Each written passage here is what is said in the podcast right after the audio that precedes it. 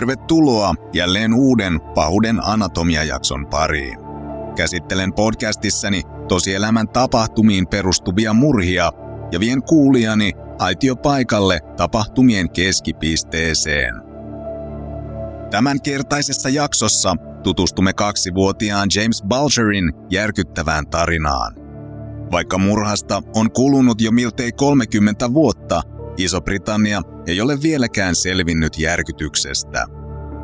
Jakso käsittelee pieneen lapseen kohdistuvaa väkivaltaa. Murhaillan tapahtumien dramatisointi saattaa järkyttää herkimpiä kuulijoita, joten jatka kuuntelua oman harkintasi mukaan. Minun nimeni on Ossian. Sukelletaan suoraan tosi tarinan pariin.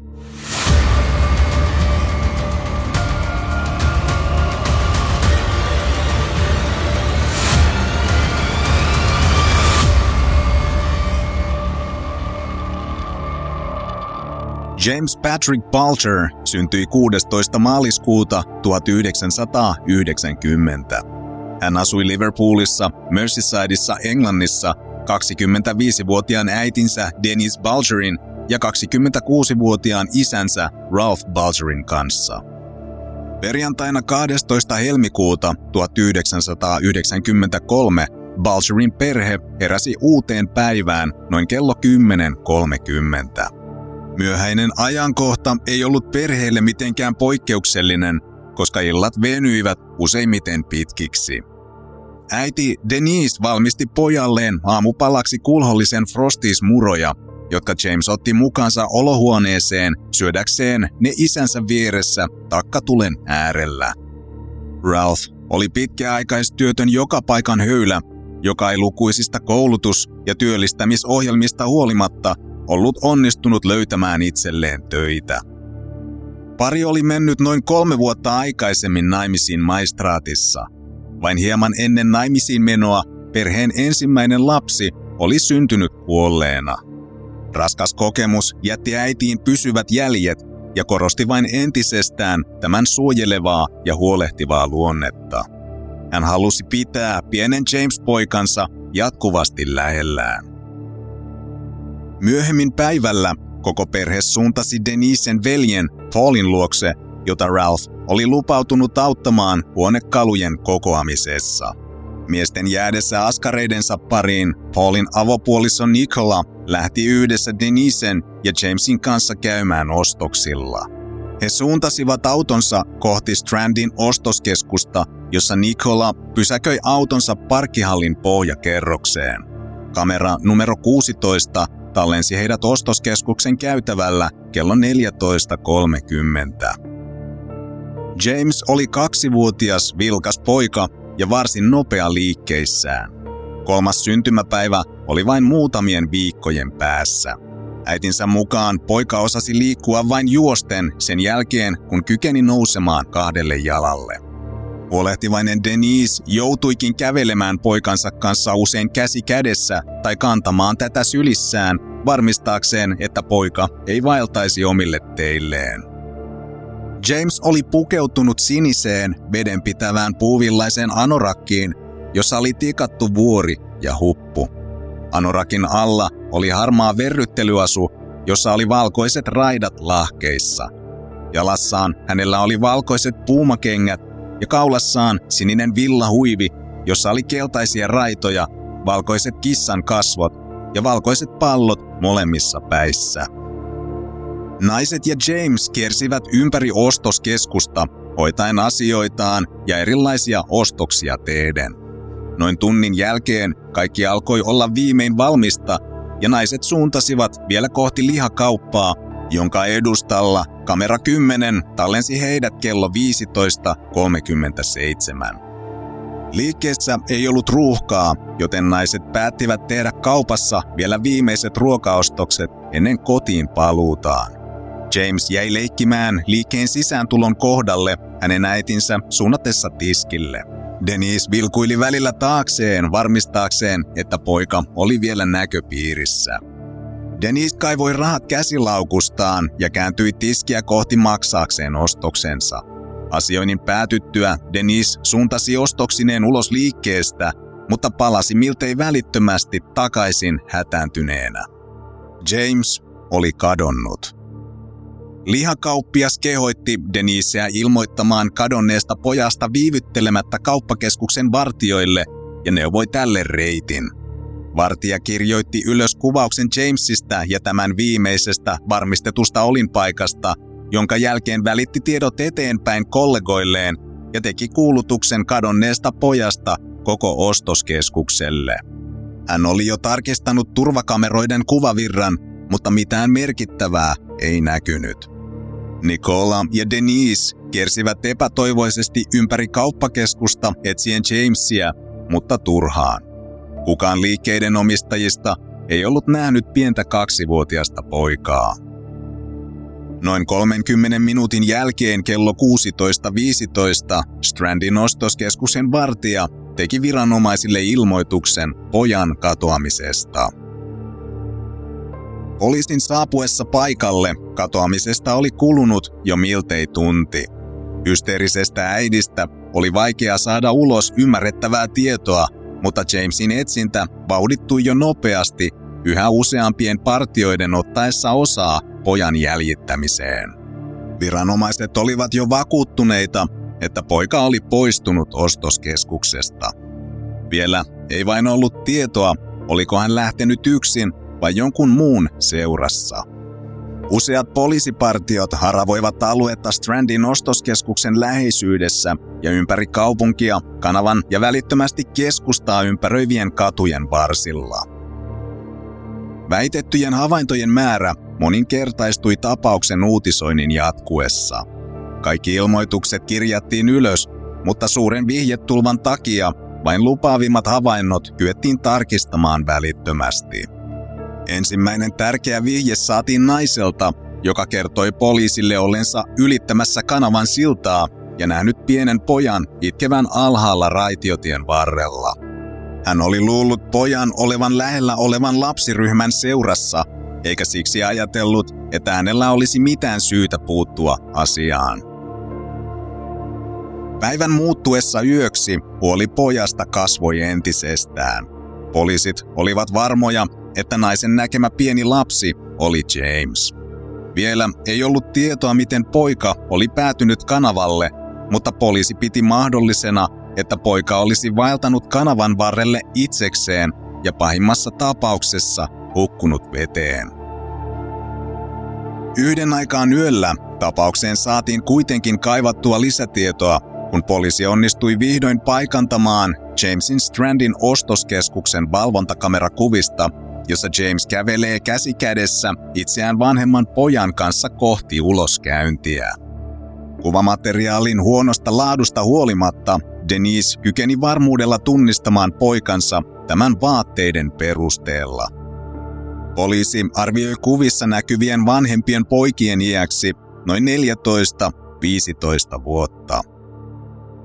Viranomaisille uusi tieto oli osittain jopa helpotus – James ei ollut poistunut ostoskeskuksesta yksin, vaan kahden teini-ikäisen pojan kanssa, joten todennäköisyys pojan takaisin saamiseksi oli verrattain hyvä.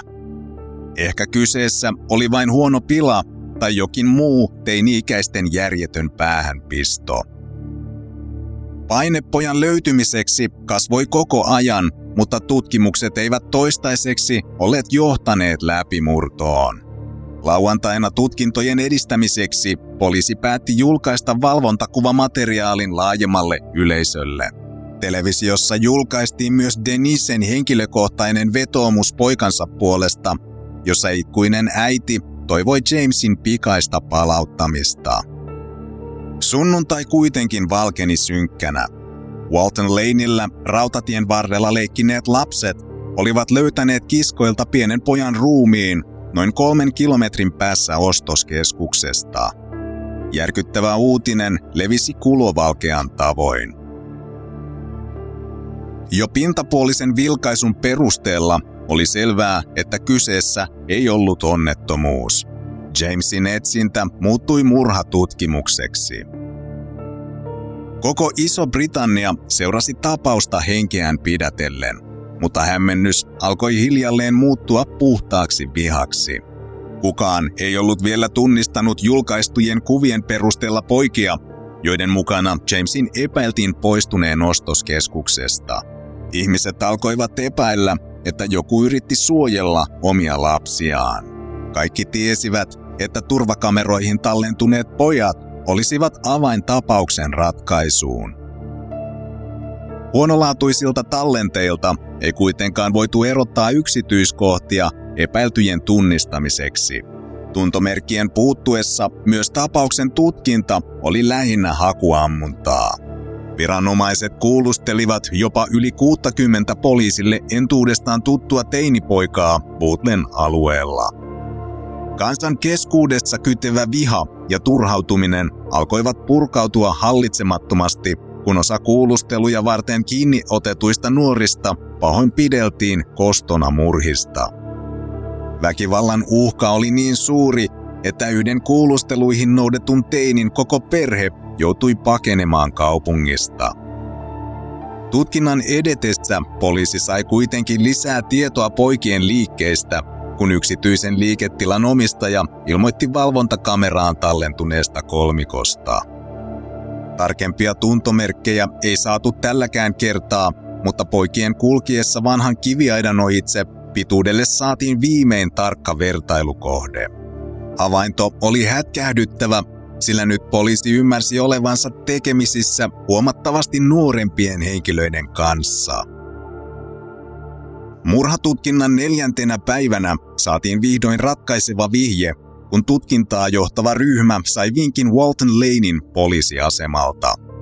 Huolestunut äiti oli saapunut perjantai-iltana laitokselle tekemään ilmoituksen pojastaan, joka oli jälleen lintsannut päivän koulusta eikä ollut ilmaantunut vieläkään kotiin. Matkalla poliisilaitokselta takaisin kotiinsa äiti oli kuitenkin sattumalta törmännyt poikaansa ja suunnannut tämän kanssa takaisin laitokselle kertoakseen, että ilmoitus ei ollut enää aiheellinen. Raportin aikaisemmin vastaanottanut poliisivirkailija oli pannut merkille, että pojan takki oli kauttaaltaan varsin likainen ja hihaan oli tahrintunut sinistä maalia. Virkailijan mukaan asemalle äitinsä kanssa saapunut nuorukainen muistutti hieman valvontakamerakuvissa näkyvää poikaa. Hän myös totesi, että ilmoitus oli todennäköisesti aiheeton, koska poika oli vasta 10-vuotias. Hänen nimensä oli John Venables. Ilmoituksen perusteella poliisit suuntasivat koululle, josta kerrottiin John Venablesin lintsanneen kyseisenä perjantaina yhdessä ystävänsä Robert Thompsonin kanssa. Tutkintaa suorittavat viranomaiset eivät olleet kovin vakuuttuneita poikien syyllisyydestä, mutta seuraavana päivänä kello seitsemän aikaan aamulla molemmat pojat noudettiin kodeistaan ja kuljetettiin eri poliisilaitoksille kuulusteluja varten. Tarkoitus oli lähinnä rajata pojat tutkimuksien ulkopuolelle. Poikien käyttäytyminen kuitenkin vaikutti heti alkumetreiltä varsin epäilyttävältä. Erityisesti John Venables alkoi panikoida ja itkeä välittömästi poliisien tiedustellessa tältä Jamesin kuolemasta. Molemmat kuitenkin kielsivät syyllisyytensä ja kielsivät edes ollensa paikalla ostoskeskuksessa. Poliisien työ ei ollut helppoa, koska molemmat pojat valehtelivat jatkuvasti ja kertoivat tapahtumista vain osatotuuksia. Kärsivällisen työn ansiosta poliisit saivat kuitenkin molemmista pojista pala palalta enemmän tietoa ja onnistuivat lopulta kasaamaan kokonaiskuvan kohtalokkaan päivän tapahtumista.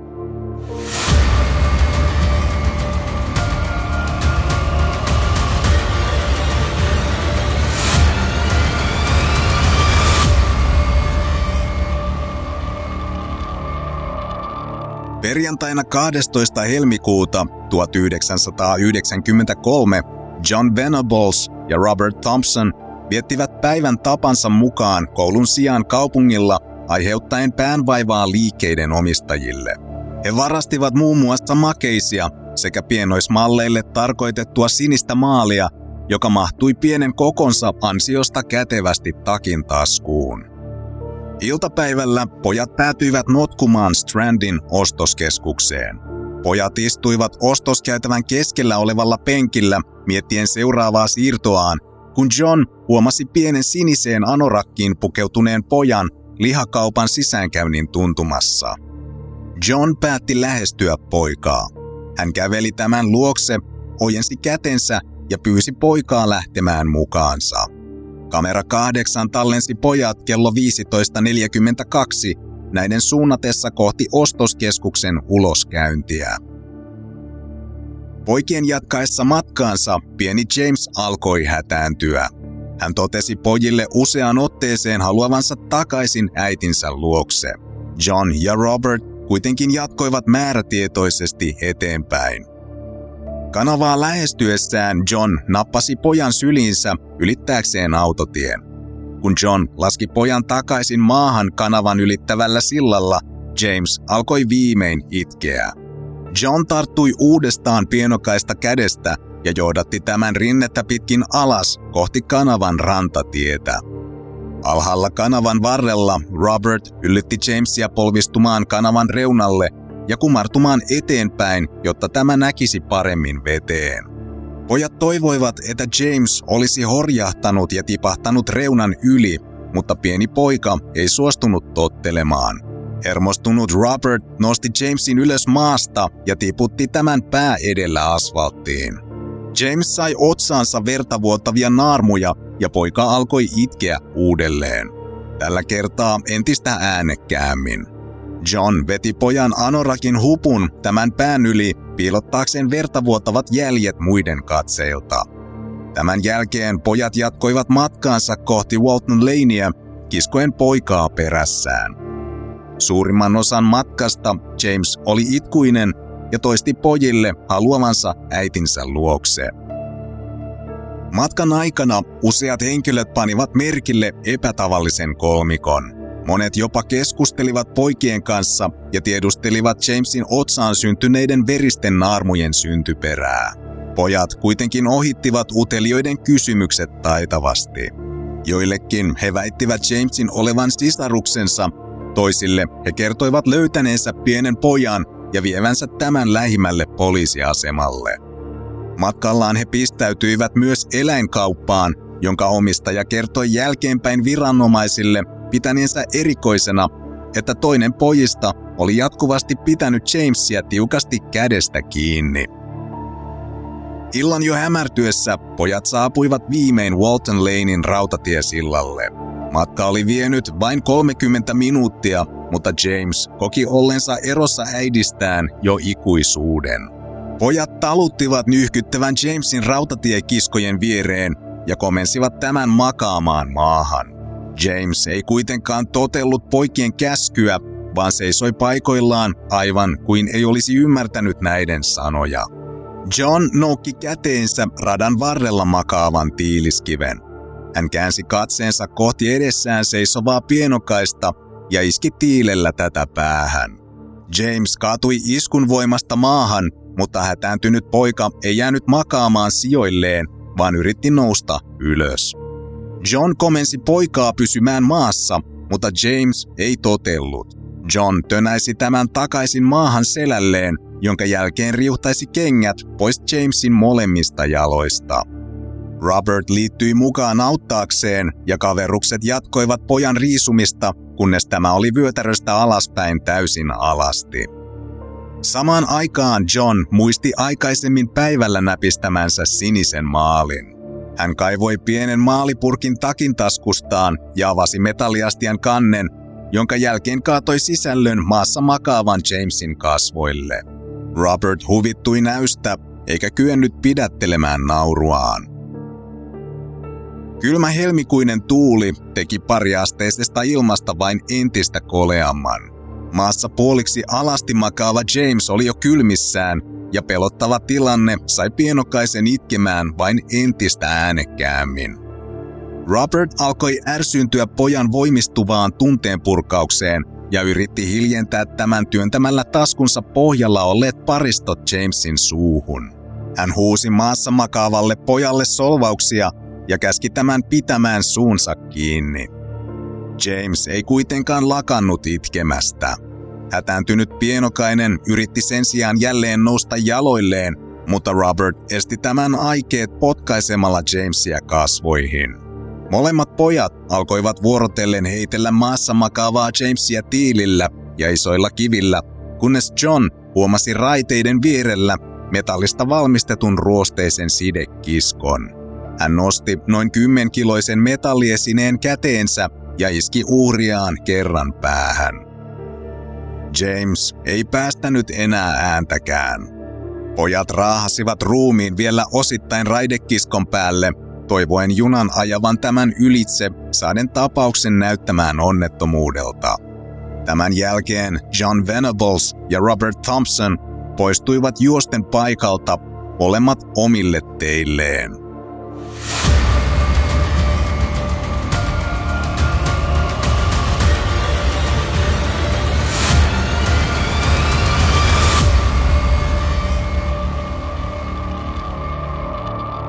Kolme päivää kestäneiden kuulustelujen jälkeen poliisit olivat viimein saaneet riittävästi tietoa tapahtumien kulusta ja molemmat pojat saivat syytteet kaksivuotiaan James Balcherin sieppauksesta ja murhasta. He olivat nuorimmat murhasyytteen saaneet lapset yhdistyneessä kuningaskunnassa yli sataan vuoteen. 22. helmikuuta 1993 vain kymmenen päivää murhan jälkeen John Venables ja Robert Thompson saapuivat Seftonin käräjäoikeuden eteen, jossa heidät vangittiin odottamaan oikeudenkäyntiä. Molemmat pojat olivat vasta kymmenen vuoden ikäisiä, joten vain muutamia kuukausia aikaisemmin kumpikaan pojista ei olisi ollut teostaan rikosoikeudellisessa vastuussa. Nuoren ikänsä takia Molempien henkilöllisyydet salattiin julkisuudelta. Oikeustalon ulkopuolella oli odottamassa useiden satojen raivostuneiden ihmisten joukko, kun pojat tuotiin paikalle poliisi saattuen suojaamana. Viha oli käsin kosketeltavaa. Tilanne yltyi miltei mellakaksi ihmisten rikottua poliisien muodostaman saartorenkaan. Murhaoikeuden käynti alkoi ensimmäinen marraskuuta 1993, yhdeksän kuukautta murhan jälkeen. Tapahtuma oli varsinainen mediasirkus, televisiokameroita oli joka puolella.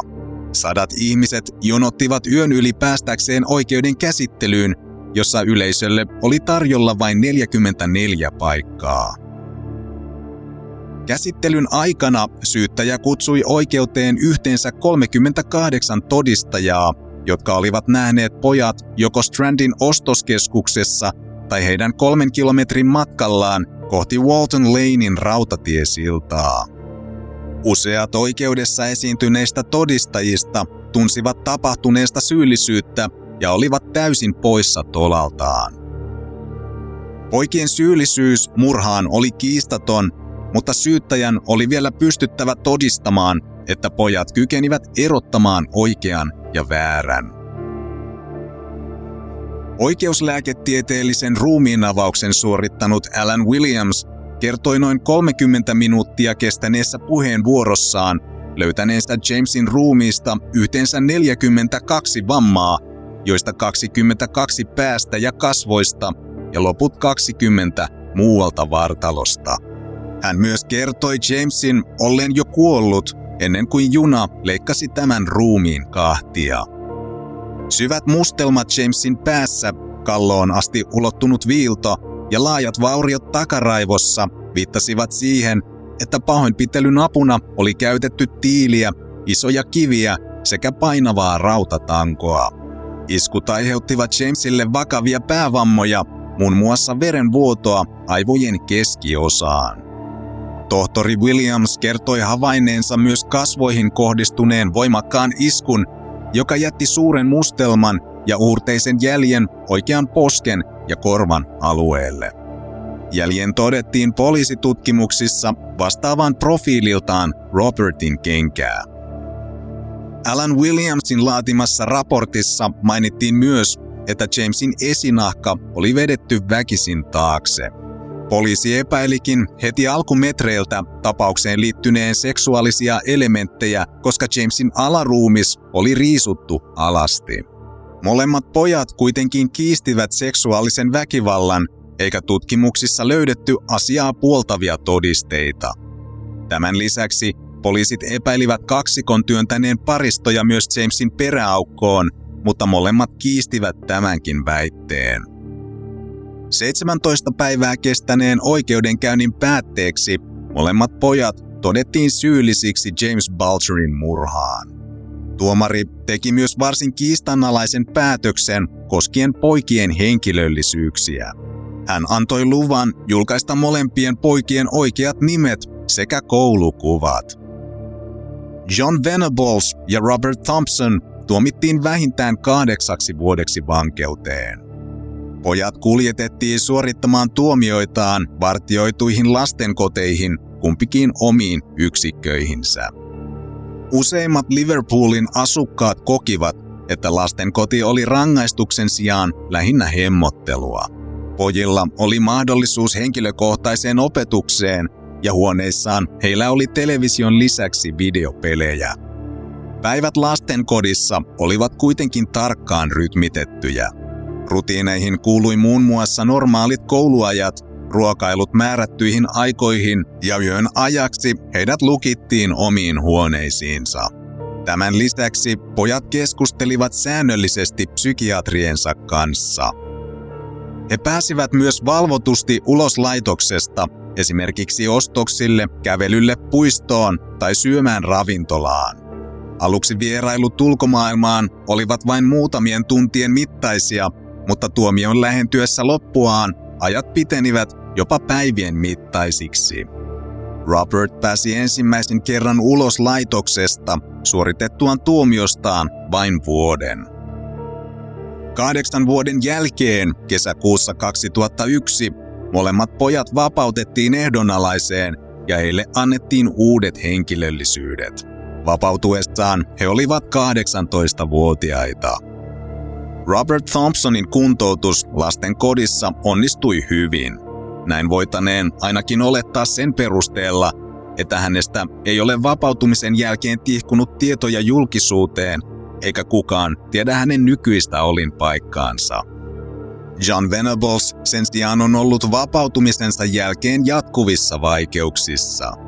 Hänet on pidätetty useista ehdonalaisrikkomuksista ja tuomittu jo kahdesti uudelleen vankeuteen lapsipornon hallussa pidosta.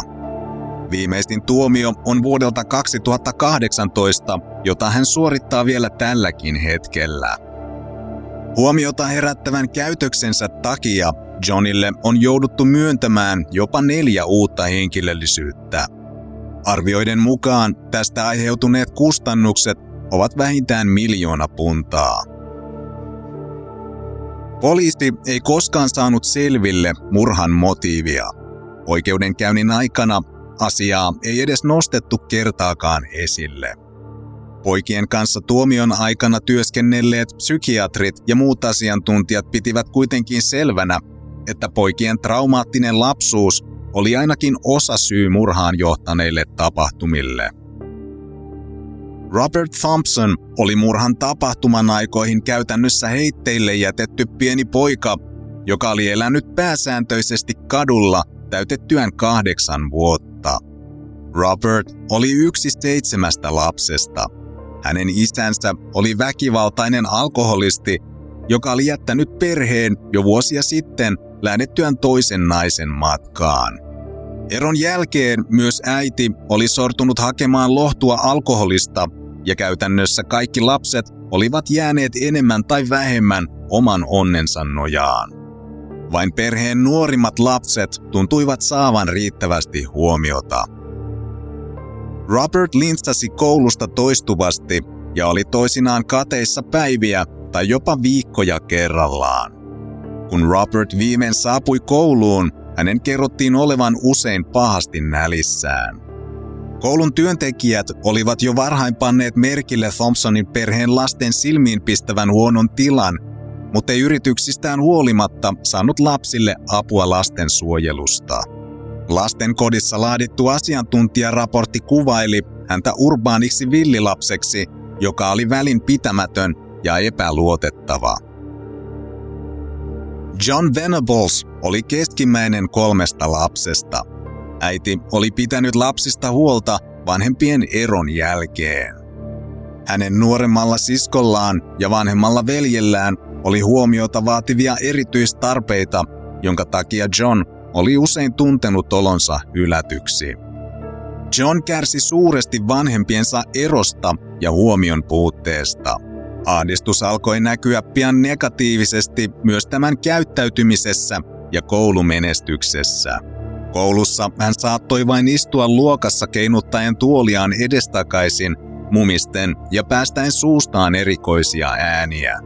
Hän saattoi myös hakata päätään pulpettinsa kanteen tai kiviseinää vasten. Myöhemmin on arvioitu, että John yritti käytöksellään vain matkia sisaruksiaan saadakseen osakseen kaipaamansa huomiota. Johnin käyttäytyminen kehittyi ajan mittaan yhä huonompaan suuntaan. Hän muun muassa viilteli itseään saksilla ja yritti kuristaa luokkatoverinsa viivoittimen avulla. Jatkuvien ongelmien takia John päätettiin siirtää toiseen kouluun, jolloin hän päätyi samalle luokalle Robert Thompsonin kanssa. Molemmat pojat olivat jääneet huonon koulumenestyksensä takia luokalleen, jonka takia olivat luokkatovereitaan vuoden vanhempia. Samankaltaisten taustojensa takia pojat tunsivat jonkinlaista syvempää yhteyttä keskenään. Heidän äitinsä olivat alkoholisteja ja molemmat olivat jääneet kodeissaan vaille huomiota. Pojista tuli parhaat ystävät ja hiljalleen John alkoi omaksua Robertin huonoja tapoja. He lintsasivat koulusta usein yhdessä ja viettivät aikaansa kaupungilla pikku näpistyksiä tehtaillen. Poikien kanssa työskennelleet asiantuntijat korostivat sekä Johnin että Robertin tavallisuutta. He olivat täysin normaaleja poikia, jotka kuitenkin toteuttivat käsittämättömän julman rikoksen. Motiivi murhalle voisi ainakin osittain olla kateus sisaruksien saamaa huomiota kohtaan, joka purkautui järkyttävällä tavalla ja koitui kaksivuotiaan James Bulgerin kohtaloksi. Tästäkin huolimatta asiantuntijat pitävät todennäköisenä, että kumpikaan pojista ei olisi kyennyt suorittamaan järkyttävää tekoa yksin. Siinä kaikki tällä kertaa. Kiitos seurastasi. Kuulemiin.